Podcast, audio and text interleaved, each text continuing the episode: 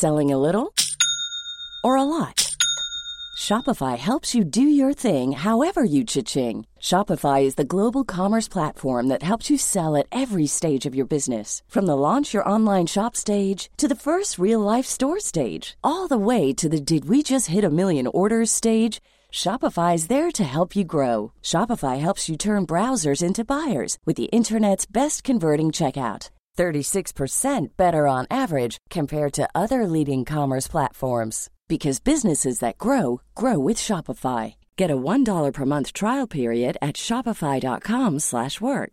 shopify.com/work. I'm Sandra, and I'm just the professional your small business was looking for. But you didn't hire me because you didn't use LinkedIn Jobs. LinkedIn has professionals you can't find anywhere else, including those who aren't actively looking for a new job but might be open to the perfect role, like me. In a given month, over 70% of LinkedIn users don't visit other leading job sites. So if you're not looking on LinkedIn, you'll miss out on great candidates like Sandra. Start hiring professionals like a professional. Post your free job on linkedin.com/people slash people today. Hi, regular listeners, you may have spotted that we've changed our name. It's now Honey and Co. The Food Sessions. So if you hear this sound, it's just us making dinner. Well, that and the fact that we're not allowed to use our old title anymore. It's just been a bit of a thing, but don't worry about it. We hope you enjoy the show.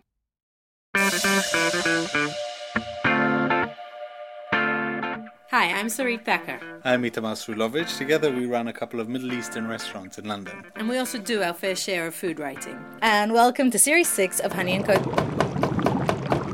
Series of talks we host in our little deli Honey and Spice on Warren Street. We talk to chefs and cookbook writers and waiters and managers and people we admire from the world of food. This season we got to meet some incredible people. We've cooked their food. We've learned so much. We are so excited to share this with you. I hope you enjoy as much as we did. Today we have a very special edition for you. First of all, we're not recording it in our deli, we're recording it in Store X in the center of London, which is very exciting to us. We have a much bigger crowd than usual, but we also have a very big celebrity with us. We'll be talking to Sandor Katz. He is the king of fermentation. We talked to him about cooking in a commune in the early days. We talked about how to start your process of fermentation. If you listen up, you can hear about all his new experimentations with koji, with molding up a bit of tofu, everything that sounds disgusting but is absolutely delicious. Listen up, hope you enjoy, and get your jars ready.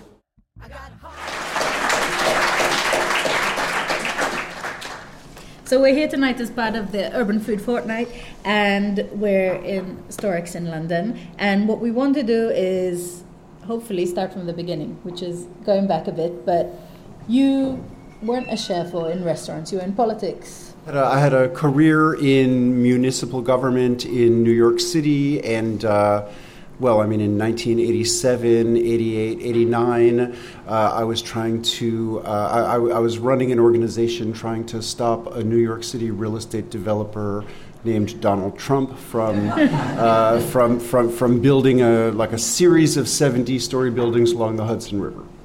So you're, you're more success, successful fermenter than you are a politician. Yeah? Yeah. Sorry. it's a bit harsh. It's a bit harsh. She didn't do very well on that. What can I do? She's not, she's not did- pointing well, we It's not actually we, we actually did fault. succeed at scaling down the wall of 70 story buildings. You know, he, he found other venues. Uh, Yeah. I think that's, yeah, that's All right, I'm not going to be harsh commendable. anymore. Yeah. Yeah. So that, but then everything changed for you. Uh, yeah, sure. In um, in 1992, uh, uh, I, I, I, I traveled with some friends to New Orleans, and just very randomly in New Orleans, I met some people who lived in a community in Tennessee, and I was very intrigued by them and their tales of uh, living off the grid with a herd of goats. And uh, I went and visited, and a year later, I found myself living in rural Tennessee as part of this commune, and my, my work in the community mostly was gardening, which was something I was very, very interested in, but, but very inexperienced at, and cooking food for people. It was a community of about 20 people, and I've always loved to cook, but um, you know, suddenly I had a lar- much larger group than I had ever had to, to cook for. And, um, you know, it was really in the intersection of the garden and the kitchen that I first got interested in fermentation. How did that door open? Well, I mean, you know, I grew up in New York City and I was such a naive city kid that I had never really thought about the, uh, the, the rhythms of agricultural production. And so the first year I was in the garden, it was a little bit of a surprise to me that all of the cabbages were ready at about the same time. And so, uh, you know, it's not like there were that many cabbages, but it was, you know, a nice row of 16 or 20 cabbages. And, you know, I thought to myself, what are we going to do with these? Uh, uh, I'd better learn how to make sauerkraut. I, I, knew that I loved sauerkraut. I grew up eating pickles. I mean, I, like, I, I loved pickles. They were one of my favorite foods as a kid. So, um, you know, when I had this uh, uh, uh, surplus of, of cabbage, I, I figured I'd better investigate how to make sauerkraut. And, you know, I, I looked in, you know, the most commonly found cookbook in uh, American kitchens, which is The Joy of Cooking. I found a recipe for sauerkraut in the Joy of Cooking. Uh, it was deceptively simple. I made some sauerkraut. That sauerkraut was incredibly delicious, and it just uh, made me want to investigate fermentation further. We, we had we had a supply of goat's milk. I decided to figure out how to make yogurt. There were lots of plums in the summertime. I decided to learn how to make uh, country wine. And, uh, you know, pretty quickly I, I just got obsessed with all things fermented and started looking in uh, cookbooks from culinary traditions around the world to find out about um, miso and tempeh. Because I was cooking for a large group of people, there were always people to, you know, try the things that I made, give me feedback, tease me. Um, I'm quite interested in this community that you're saying you lived in kind of a group of people, but did you cook every meal together? Was it part of like, do you have a routine about it, or was it just what happened? We, we, we, had dinners together. I mean, the, the other meals, I mean, we shared one kitchen and one refrigerator, but, um, you know, the other meals were a little bit more um, uh, improvisational, catch as catch can.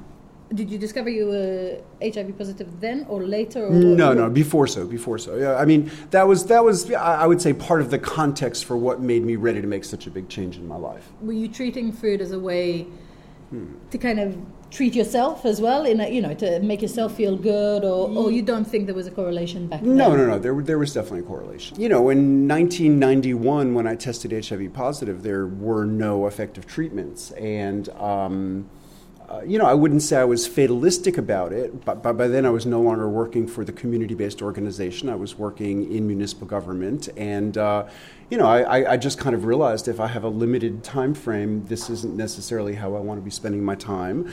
Uh, I noticed how being as busy as that work was making me was making me feel exhausted most of the time. You know, I just got interested in holistic healing, thinking more about you know diet and how food was making me feel, organic food. Um, one of the big appeals of this community was having a, a spring water.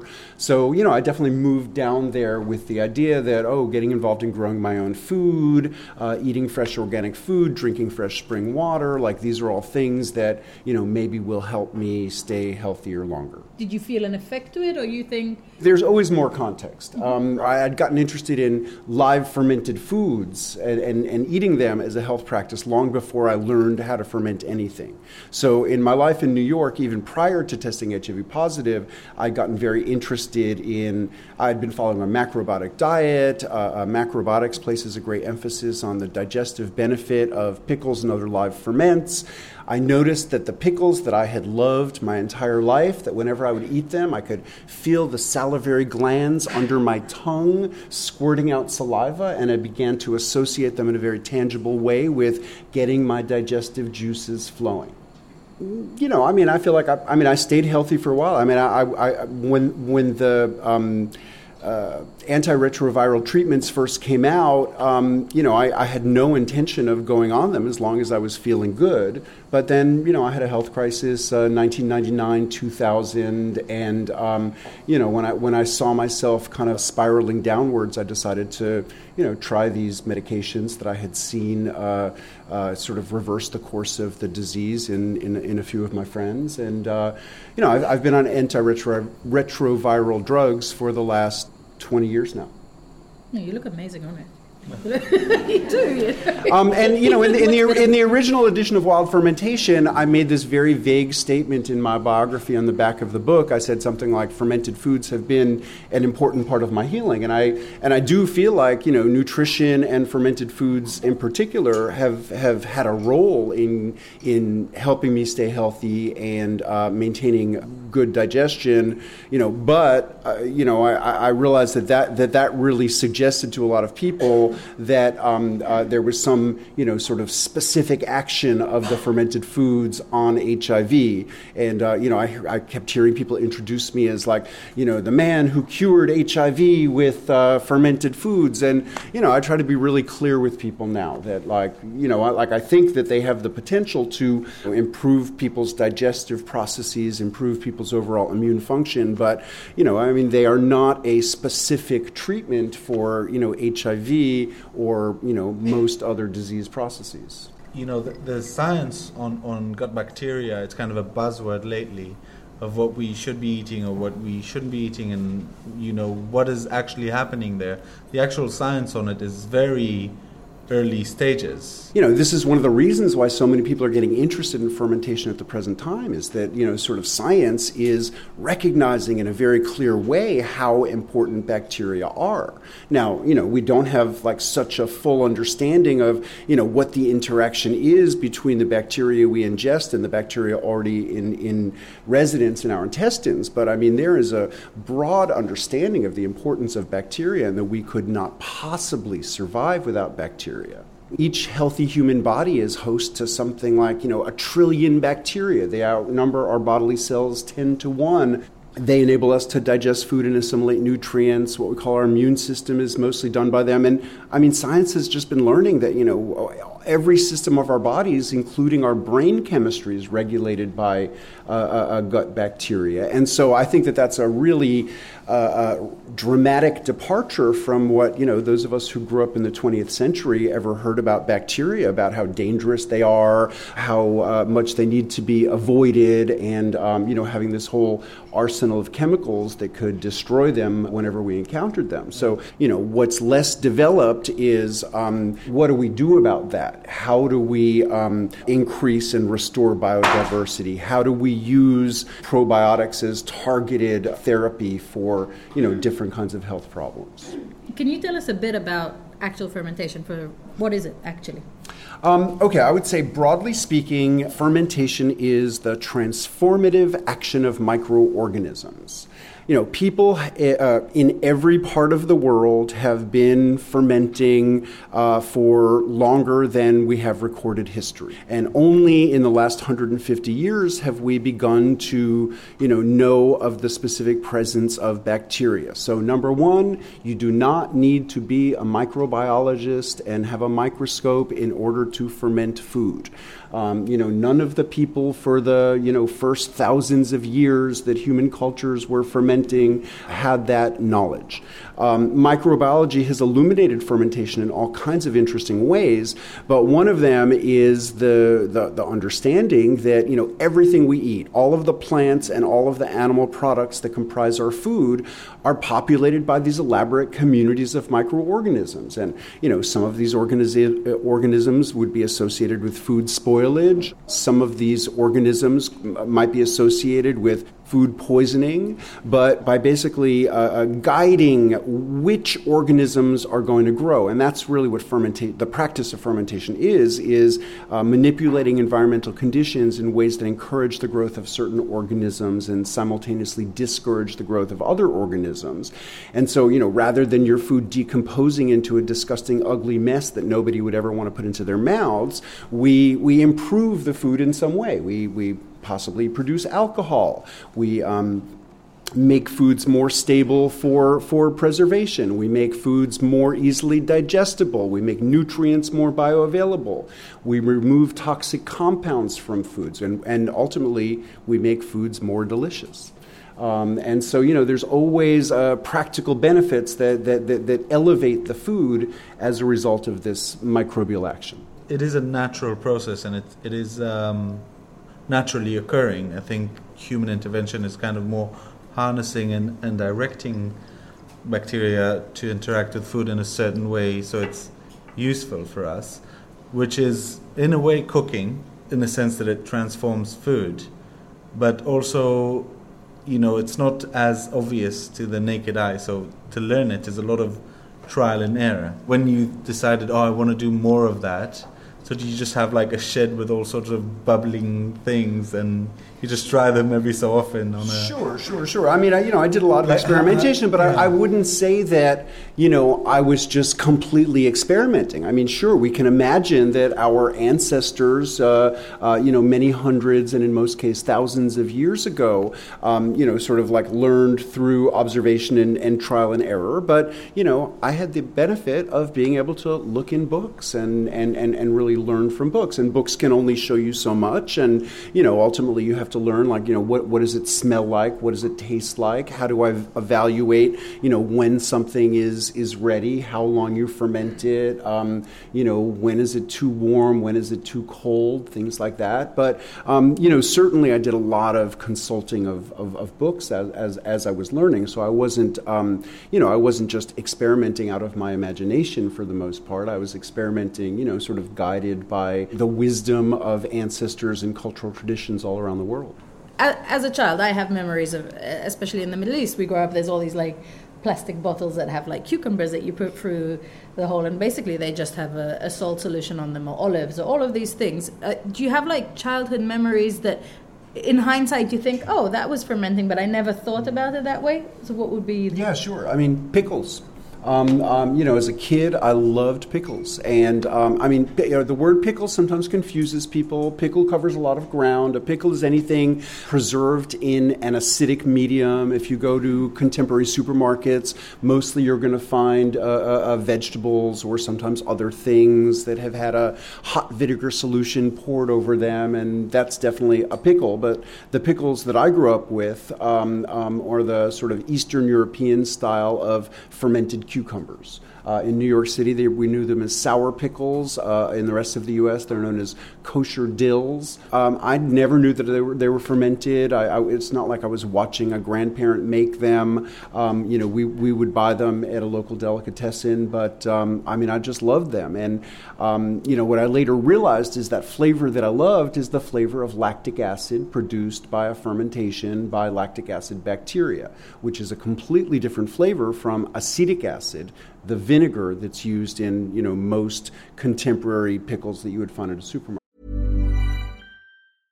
Imagine the softest sheets you've ever felt. Now imagine them getting even softer over time. That's what you'll feel with Boll and Branch's organic cotton sheets. In a recent customer survey, 96% replied that Boll and Branch sheets get softer with every wash. Start getting your best night's sleep in these sheets that get softer and softer for years to come. Try their sheets with a 30-night guarantee. Plus, get 15% off your first order at bollandbranch.com. Code BUTTERY. Exclusions apply. See site for details. Hold up. What was that? Boring. No flavor. That was as bad as those leftovers you ate all week. Keke Palmer here, and it's time to say hello to something fresh and guilt-free. Hello Fresh. Jazz up dinner with pecan-crusted chicken or garlic butter shrimp scampi. Now that's music to my mouth. Hello Fresh. Let's get this dinner party started. Discover all the delicious possibilities at hellofresh.com. Mom deserves the best, and there's no better place to shop for Mother's Day than Whole Foods Market. They're your destination for unbeatable savings, from premium gifts to show-stopping flowers and irresistible desserts. Start by saving 33% with Prime on all body care and candles. Then get a 15-stem bunch of tulips for just $9.99 each with Prime. Round out Mom's menu with festive rosé, irresistible berry chantilly cake, and more special treats. Come celebrate Mother's Day at Whole Foods Market. Hey there, it's Michelle Norris. I'm host of a podcast called Your Mama's Kitchen. When I travel, I'm usually looking for a way to find a taste of home when I'm not at home. And one of the things I love to do when I am at home is entertain. And Airbnb allows me to do that. When I was in California recently, I rented a house that had a great kitchen. And when we were sitting around the table, we we're all thinking, we're in someone else's house. Someone could be in all of our homes as well.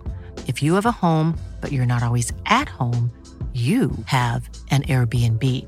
Your home might be worth more than you think. Find out how much at airbnb.com/slash host. Since you wrote the book, actually, you've pretty much been on this kind of long book tour. Yeah, yeah. My book tour never quite ended. Yeah. Almost 20 year book tour, yeah? So tell us a bit, kind of, countries and then most kind of famous thing, you know. Well, I mean, you know, the, the, I guess the thing I would I would just emphasize is, you know, fermentation is everywhere. There's an inevitability to microbial transformation of our food, and culinary traditions in every part of the world have used this. The other day in Wales, I met this incredible woman from Greenland who was telling me about, you know, some of the very interesting um, foods of Greenland that have enabled people to survive in that harsh uh, uh, environment. But you know, uh, people people everywhere harness uh, uh, uh, fermentation in different ways, and um, you know, my education on fermentation is is, is ongoing. I mean, fermentation is not a like a finite practice that like you know anybody anybody could ever, you know, comprehensively know. Last year, I had a, um, uh, a Thai American student uh, uh, show up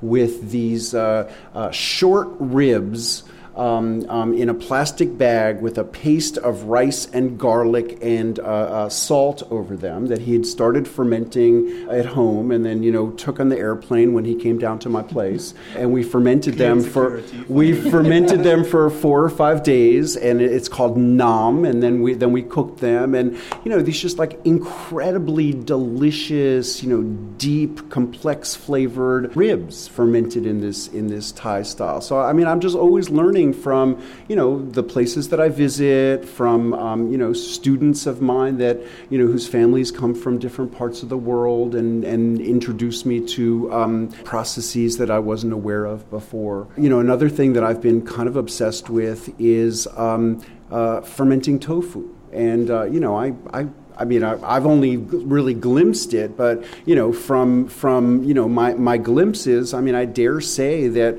um, you know fermented tofu in China is as varied as cheese in Europe. Um, I mean, there's just like incredible, incredible, you know, variety. You know, some of them are mild, some of them are more uh, uh, extreme. The textures are, are, are, varied, the seasoning is varied. Um, Taiwanese uh, uh, woman who lives here in London who came to a, workshop in the U.S. that, that I did, um, you know, brought me all of this sort of like fungal starter for what's called mao tofu, which is like tofu with a sort of a hairy mold growing on it. That's that's like the first step of most of the fermented tofu. So that's been enabling me to, um, you know, experiment a lot uh, uh in this uh, interesting realm of, of fermented tofu. Are we going to talk about natto or? I was go- well. This is where I'm trying to lead to. I'm trying to lead to if there's anything you don't like because I was saying before for me, natto is just Japanese fermented uh, soya beans, and they're kind of really slimy. I don't know if you, any of you have eaten them, but you pick them up and they kind of go into this string of slime. And to me, that is really a texture I can't abide. But you love them. Yeah. Is it? well, I mean, I, I, should say I didn't love it the first time I tasted it. You know, I, but I challenge myself. Like whenever if I if I taste something and I and and my immediate reaction is aversion, but then I see other people who are taking great pleasure in it. I mean, I just always challenge myself to to, to try it again and I mean, as it has as it has turned out, I mean, I crave natto. Natto is like is so incredibly delicious. Everybody's different. Um, uh, but is there something you don't like at all? Any uh, foods? Does, they don't have to be fermented. I'm quite interested if you have like a very very broad palate. Well, okay. I, I, I am. I, I continue to challenge myself to try liver. Like I, I just I, I just have never I just have never loved liver, and you know there's something about the texture of liver I find very off-putting. But I keep trying it, and um, you know, so, like some preparations of liver, I find much more um, uh, enticing than others. I didn't like olives until I was about 40 years old. Really? Yeah. So I'm, you know, I don't know why. I mean, it, I mean, it's funny because now I love them, but there was something about like the texture of green olives in particular that I always found off-putting as a young person. And then I, I don't know. Once I once I just sort of like moved through it, now now I love olives. Maybe, maybe we can work through your natto. Well, I'm taking on the challenge of the of the liver. I want to ma- I want to cook him liver that he's Liver. gonna like. You know, so I always like a challenge. But but in general, I mean, like I, I love food, and I love virtually you know all food that, that, that I try. I mean, yeah, sometimes someone cooks something that's terrible, but um, uh, um, uh, you know, there's no there's no food other than that categorically that I would say that I don't like. So you wrote the first book in 2003, and then you wrote it. I well, actually wrote it in 2001, Yeah. and uh, and it was published in 2003. Oh, okay. And this is a revised version of that one. Yeah, yeah. So this this this is a 2016 revision of uh, Wild Fermentation, my original uh, uh, 2003 book, and then um, uh, uh, this one, The Art of Fermentation, uh, was published in 2012, and uh, it's it's a much it's a much bigger, more uh, uh, thorough book. So you started in 2003. You were doing certain things. Did anything change substantially? Um, my understanding. I mean, that's the only thing that changed. Uh, I mean, fermentation didn't change, but you know, I, I, my first my first experiences with fermentation were in 1993. Eight years later, I wrote the first iteration of Wild Fermentation. Wild Fermentation opened the door for, I mean, you know, we call it a book tour, but like, you know, I, I, I teach. I, I, I teach people about fermentation. And if any of you are teachers, you know, you, you know, you learn from your students. You learn to be a better teacher. You, um, you know, learn how to explain things more clearly. You learn what the common misunderstandings are. My interactions with people talking about fermentation crystallized certain things, made me realize, you know, certain things that I had underemphasized in the original uh, uh, uh, book, made me realize things I, I needed to say. Um, you know, as I got feedback from people working with the recipes, I, I realized, you know, some of the recipes maybe were um, uh, uh, imperfect in certain ways and could be improved. You know, any book is like a slice in time, and it's, you know, what you were thinking, what you were feeling, what you what your understanding of things was a- at that moment. And you know, if you're if you're if your learning is ongoing, then at some point you look at something you wrote and you cringe a little bit, or you know, you think like, wow, I could have said that a lot better, or you know, I, I mean, okay, so there's a whole category. So so everybody's heard of kombucha. Here, I'm drinking a little kombucha. It's there, but kombucha is part of a much like broader category now that I would I would recognize of like uh, lightly fermented beverages. And when I wrote Wild Fermentation originally, I didn't even recognize that as a category. And for some inexplicable reason, I had kombucha in the grain chapter. Um, I had ginger beer in the wine chapter. I had sweet potato fly in the dairy chapter. And um, you know, at some point, I realized like all these beverages and other ones I came to learn about are, are, are really you know representative of this other group of ferments that I hadn't even conceptualized when I when I wrote the original book. So you know, there's a there, it's just organized a little bit differently, and yeah. I think there, there are certainly in London two or three restaurants that I think of about that center their cooking around that, and you know certainly a lot of chefs and you know diners are very aware and very awake to that. How how how do you see it?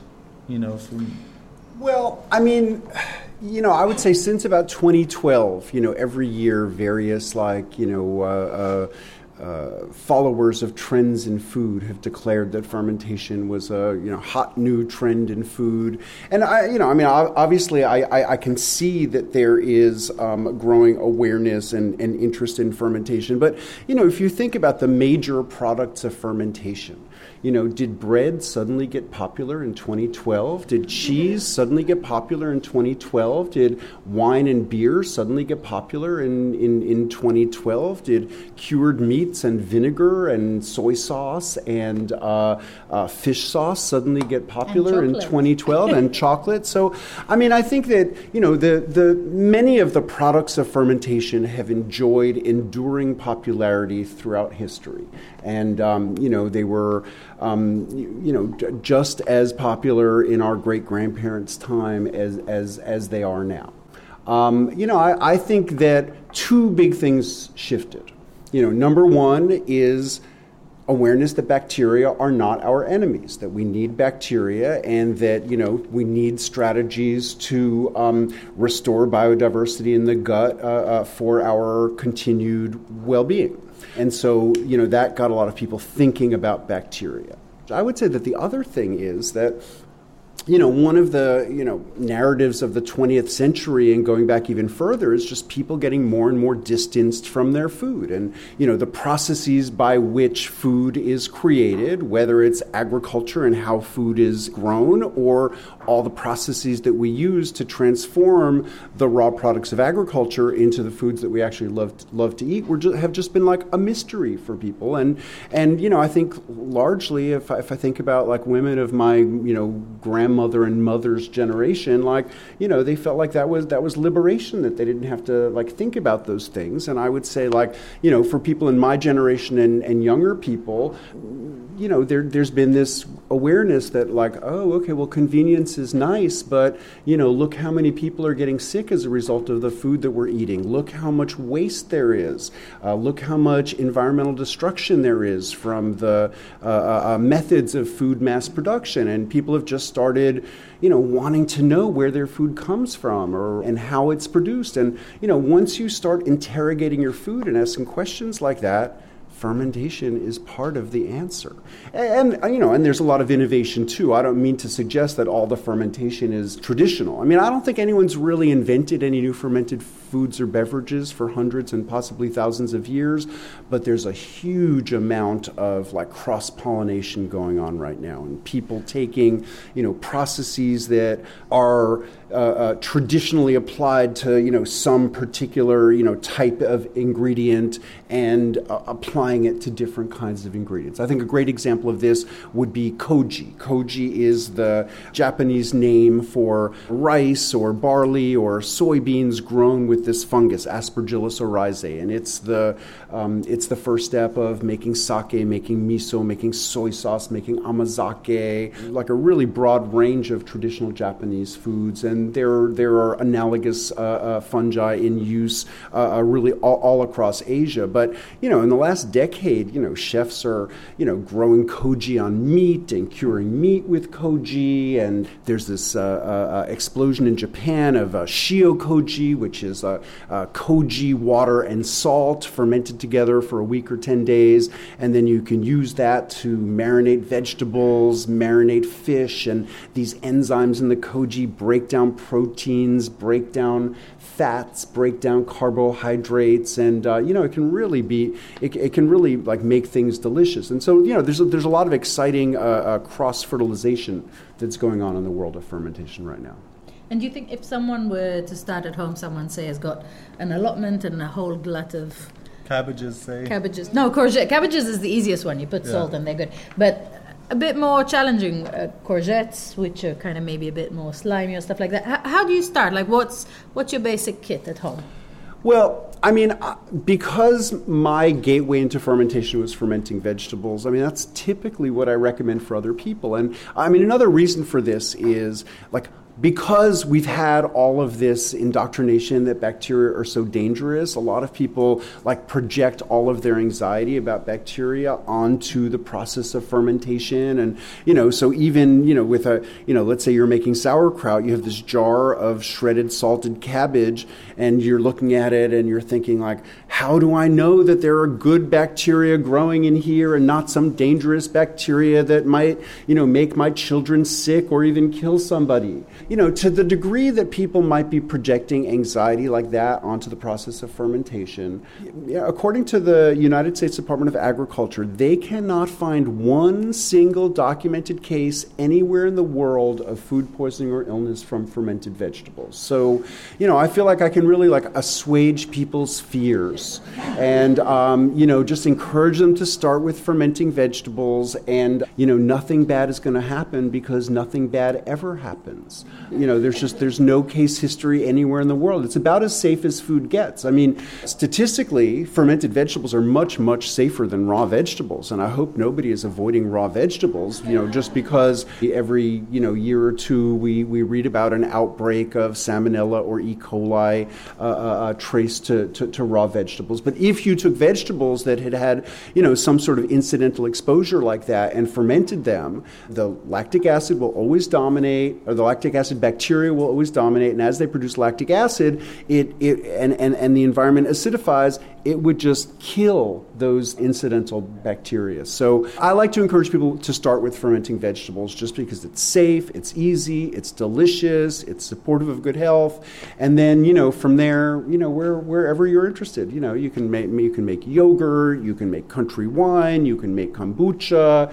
uh, you could make salami, um, you know whatever what, what, whatever people are interested in, and you know my, I mean my main interest is just you know providing the clear information to uh, help people feel confident to, um, you know, experiment with these processes. If you're kind of trying to experiment with these funguses and everything that, like you're saying, there's this kind of cross thing with, with Japanese or very Asian cultures and stuff like that. How do you get hold of them? Because these are introduced in. So well, I mean, okay, so conceptually, we, we, we have to recognize that, like, all of the, these things started as a, a wild fermentation. Wild fermentation just means uh, uh, fermentation based on the organisms that are present on the food that you are fermenting. I mean, in Japan, just like in the UK and in the US and everywhere else, like, you know, nobody was isolating individual microorganisms uh, until the very end of the 19th century and the beginning of the 20th century. So, I mean, definitely there are techniques for growing koji using wild fermentation. I wouldn't recommend them for people who have never grown koji because how would you possibly know if you have the right thing growing? So, um, you know, in our globalized world, it's actually really quite easy to obtain these food cultures. Uh, if you look up koji starter on the internet, um, you know, it might cost you, you know, 20, 20 pounds to, you know, have some mailed to your home and you could make your own koji. And, you know, in my books, I, I, I provide a little bit of of descriptive information and steer people to uh, more in-depth resources you know if they were to want to experiment with like a wild fermentation of koji but all these fermented foods and beverages like, predate the you know the, the, the technology of, of, of pure culture starters and in the case of koji, um, you know, once you smell fresh koji growing, you would never mistake it for anything else because it has just such a distinctive, beautiful aroma. Have you had any massive catastrophes?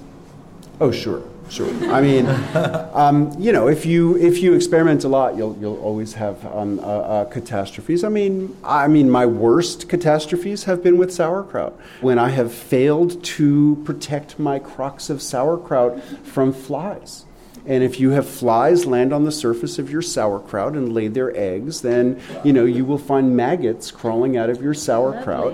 Um, and so, um, so, so I, I, you know, I, have I've, I've had that experience uh, certainly more than once. My first experiments with like trying to grow this hairy mold on tofu that I was talking about earlier.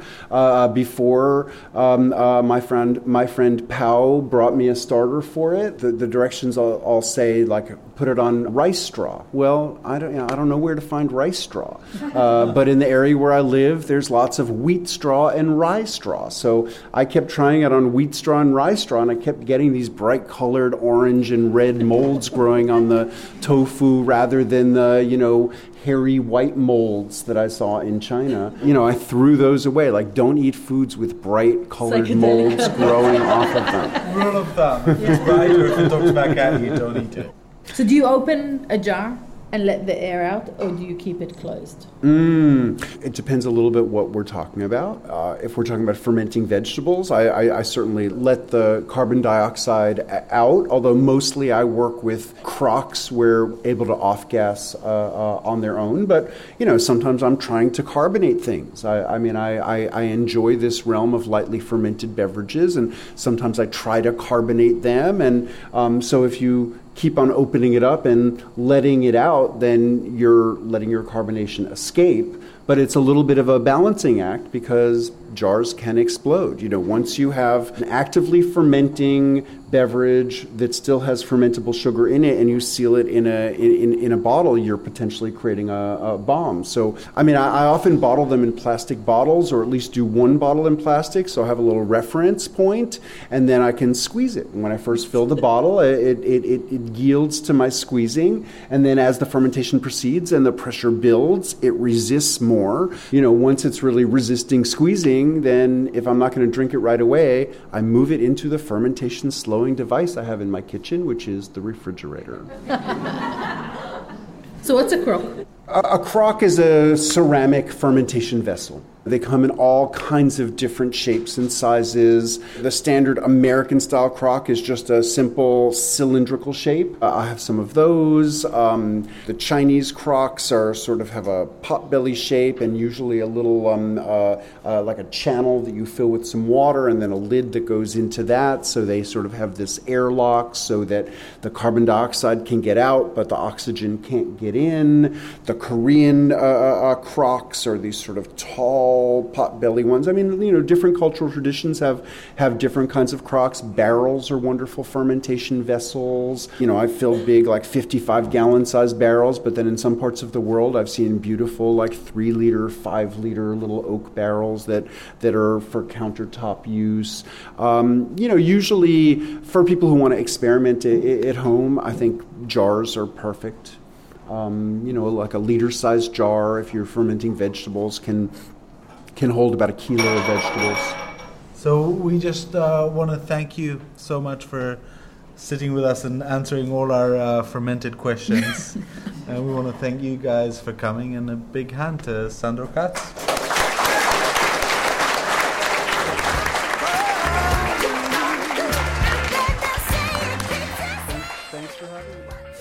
Thanks so much for listening to our latest episode. If you'd like to join one of the next talks, please follow us on social media at Honey & Co. or go on our website honeyandco.co.uk. With a huge thanks to Hester Kant for producing. A special thanks to our own Louisa Cornford for her wonderful research.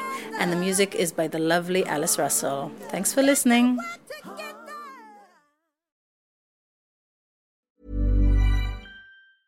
Mom deserves the best, and there's no better place to shop for Mother's Day than Whole Foods Market. They're your destination for unbeatable savings, from premium gifts to show-stopping flowers and irresistible desserts. Start by saving 33% with Prime on all body care and candles. Then get a 15-stem bunch of tulips for just $9.99 each with Prime. Round out Mom's menu with festive rosé, irresistible berry chantilly cake, and more special treats. Come celebrate Mother's Day at Whole Foods Market.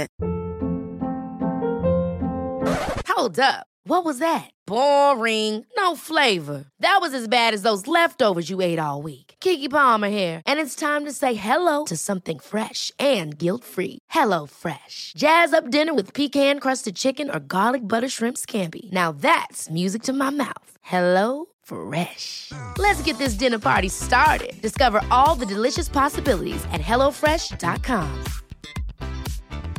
Mom deserves the best, and there's no better place to shop for Mother's Day than Whole Foods Market. They're your destination for unbeatable savings, from premium gifts to show-stopping flowers and irresistible desserts. Start by saving 33% with Prime on all body care and candles. Then get a 15-stem bunch of tulips for just $9.99 each with Prime. Round out Mom's menu with festive rosé, irresistible berry chantilly cake, and more special treats. Come celebrate Mother's Day at Whole Foods Market.